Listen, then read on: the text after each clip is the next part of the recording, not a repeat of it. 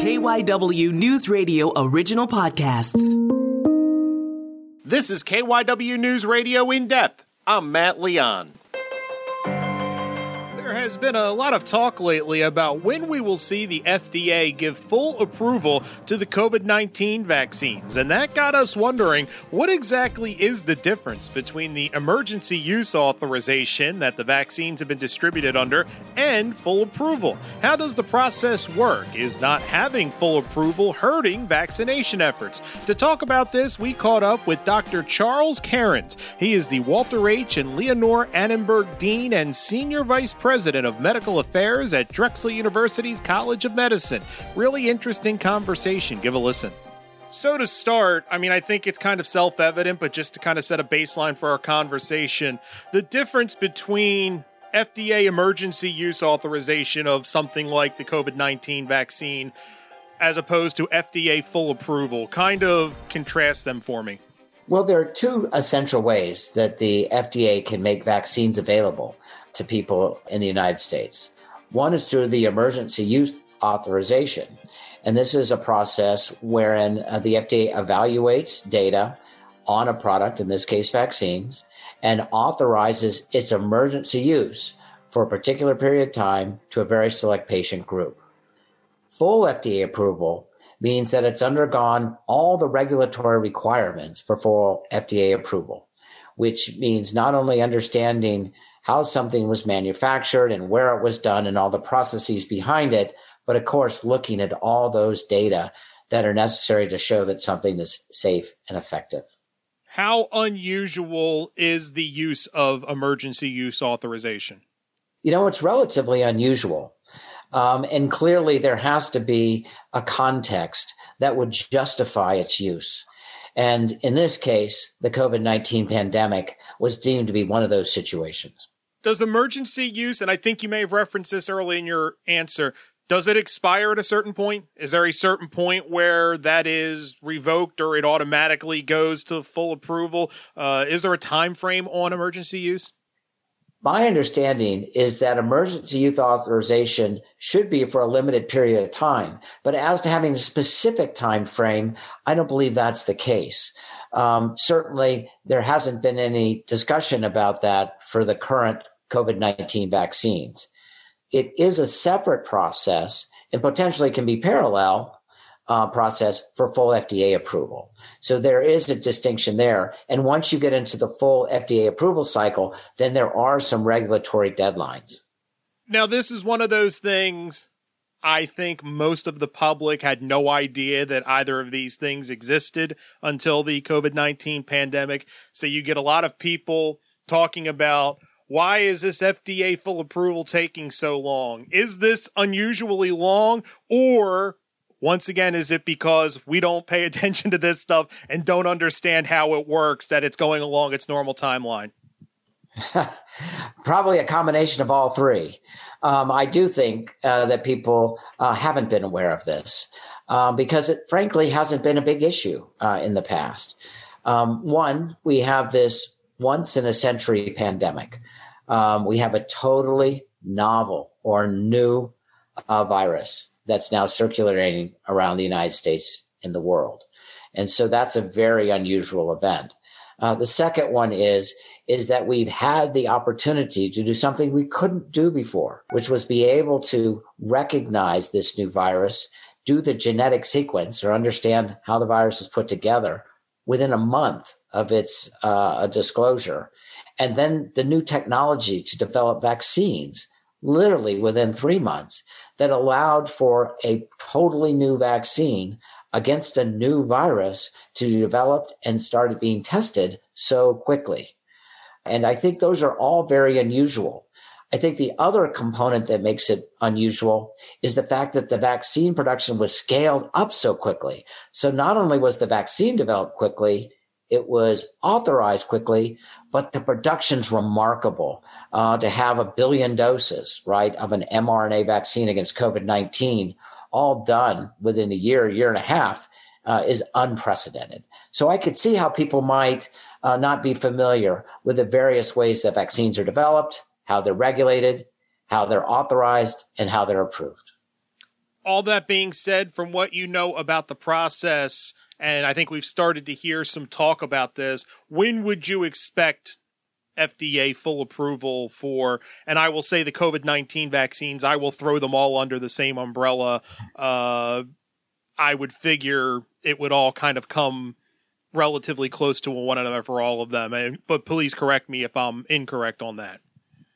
Well, it's a great question. And obviously, people should be asking uh, uh, that question uh, now that the vaccine has been so widely distributed and, frankly, so intensely studied.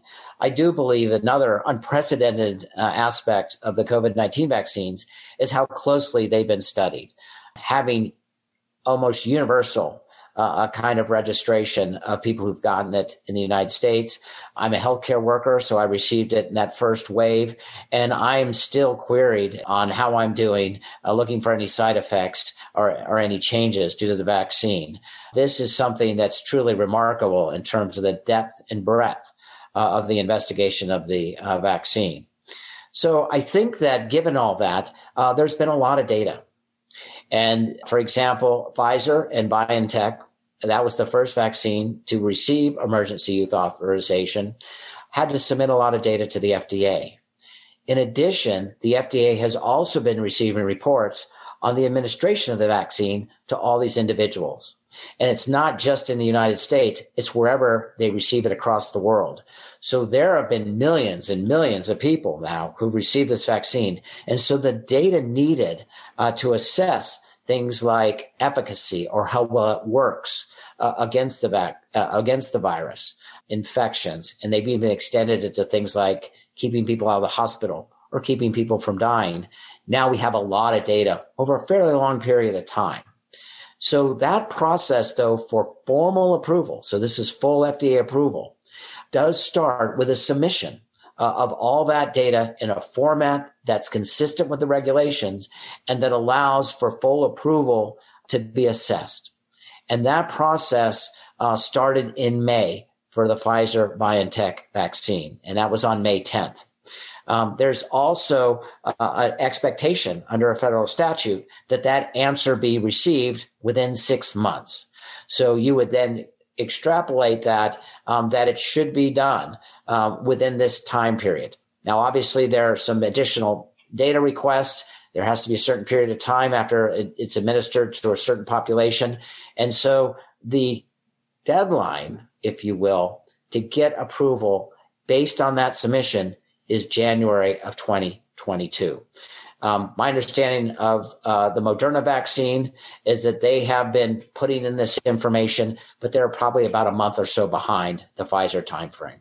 How much do you think not having full FDA approval is affecting the vaccination process in the country? And when I say that, we're kind of down to the nitty gritty. I think the pendulum has swung very far from an access issue to a hesitancy or a complete rejection issue. I have seen some people use the fact that it's emergency authorization as a crutch as to why they're not going to get it. The cynical per- broadcaster in me thinks that if there was full approval, these people would find something else a reason not to do it. But do you think there is any, for lack of a better term, damage being done to the vaccination uh, process by not having full approval? Well, I can tell you there are many healthcare providers um, that are urging the FDA to move quickly for um, full approval because they are concerned that some vaccine hesitancy may be associated with the fact that it didn't receive full approval.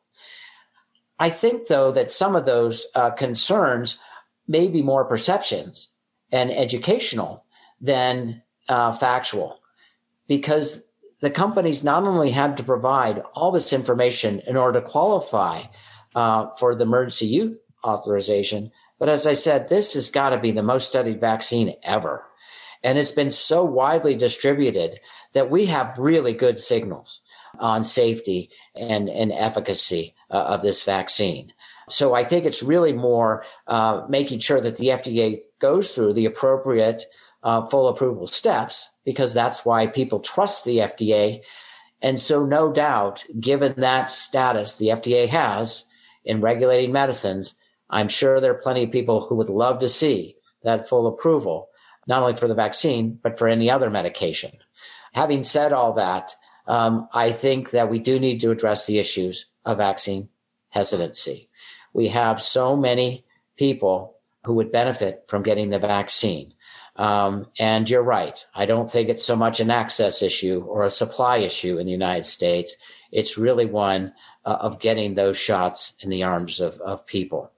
And I think that we need to educate people, first of all, on health literacy.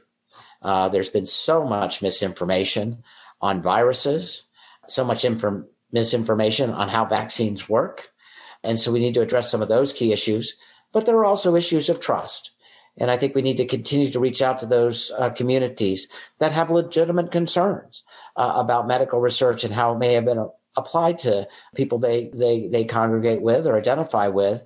And so I think we need to be proactive in that approach as well. But that should go a long way in terms of addressing some of the vaccine hesitancy. But this, dis, this misinformation is one where it's really just straightforward. The science just doesn't support many of the claims that are being made. With regards to where we are, and now we talk about you know, it's we're kind of in the grind now of the vaccination effort. We've kind of had this Delta variant thrown in. You're starting, and I don't want to. It is not an apples to apples comparison, but you're seeing some reports that kind of give you that eerie feeling of like we when things started to go bad in the beginning you know places starting to talk about wearing masks again stuff like that how concerned are you about where we are in the vaccination progress with what we're seeing with the spread of the delta variant I think we would all like uh, to see more people vaccinated and quickly. I think that one of the things vaccines allow us to do is not only protect an individual uh, against the COVID 19 virus, but it really limits the number of people across a population the virus can spread uh, to, and therefore have a chance of mutating. So all these variants are still COVID-19. They're just different forms. And the more opportunities the virus has to change and adapt to new conditions or new populations or new environments, the more likely you'll end up with a variant like Delta, which appears to be easier to spread and therefore could infect a broader population more quickly.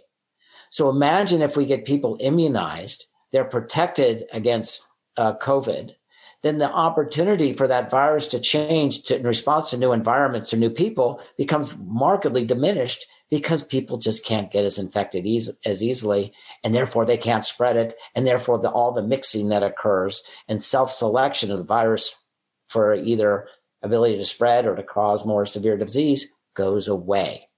So i think that the opportunity to actually change variants, both their emergence, the spread of the impact could be directly related to increasing vaccinations. But of course, at this point, for those who aren't vaccinated, that's where the real risk is. You have a virus variant that is now more infectious. And if you're unvaccinated, you're much more likely to get it.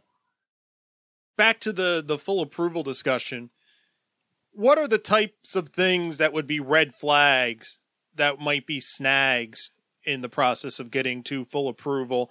And have you seen anything remotely close to anything like that during this as you talk about how studied these vaccines have been along, you know, this journey?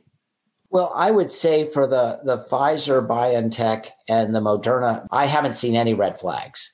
You know, clearly no vaccine is 100% effective. And so it's not surprising to hear that there are some people who get infected after getting the vaccine. It's heartening, though, to see people who have received the vaccine are much less likely to have symptoms, much less likely to be hospitalized, and very rarely die from the virus as opposed to those who are unvaccinated. That suggests the vaccine is working. The other issue is safety. Since this vaccine has been so carefully studied across a broad range of populations, there are going to be people who get reactions, some of whom may just have coincidental disease, might be related to the vaccine, but better understanding that's going to be difficult because it's been so rare. So its general safety is utterly remarkable. And these are vaccines that have been now been given not only to populations across the United States, but to populations across the world. So I think from the safety and efficacy side, I haven't seen any of those red signals. Now, what about the other components? Well, there has to be a certain amount of time and people have to be studied. Again, I think that we're reaching those limits just because so many people have received it. And we started giving this in December to a broad population, but it had been studied many months before that. Because remember, before it was had emergency use authorization, people had to receive it as part of a clinical trial. And then the key things of manufacturing and consistency and labeling and distribution have been addressed, uh, or else we would have seen red flags in all those entities uh, before this time. So I don't see any major red flags uh, from the process, the information released, and the uh, experience across millions of people across multiple continents the idea of these mRNA vaccines and seeing these results that we have seen, and now knowing that this technology is starting to be used for other viruses, diseases, seeing where it can go. Just how exciting is that? That as awful and heartbreaking as this pandemic has been, to see a weapon like this emerge in the battle for public health and stuff like that how exciting is that? It's unbelievable. I mean, unbelievable. You know, the the the the technology is truly transformative. Um, the ability to be able to identify a virus so quickly, sequence out its genes so we know exactly what it looks like, and to be able to design a vaccine specific against that virus so quickly is unprecedented. I'll contrast this to the, the last great pandemic you know, the great flu pandemic in, you know, 1918. They didn't even know what caused the pandemic. Viruses weren't able to be isolated or seen. And think about how far we've come in a century. But to see it applied so quickly to the benefit of so many people is utterly astounding. But I think your other point is this is a paradigm shift. We now have the ability to understand disease, understand these viruses and other infectious agents, and directly intervene in people with a specifically designed treatment that appears to be safe and effective, we might be changing the course of human, the human condition through the work being done that led up to mRNA vaccines and its application in COVID 19. It's very exciting. That's it for this episode of KYW News Radio In Depth. You can listen to the podcast free anytime on the Audacy app, and you can find it wherever you listen to your favorite shows.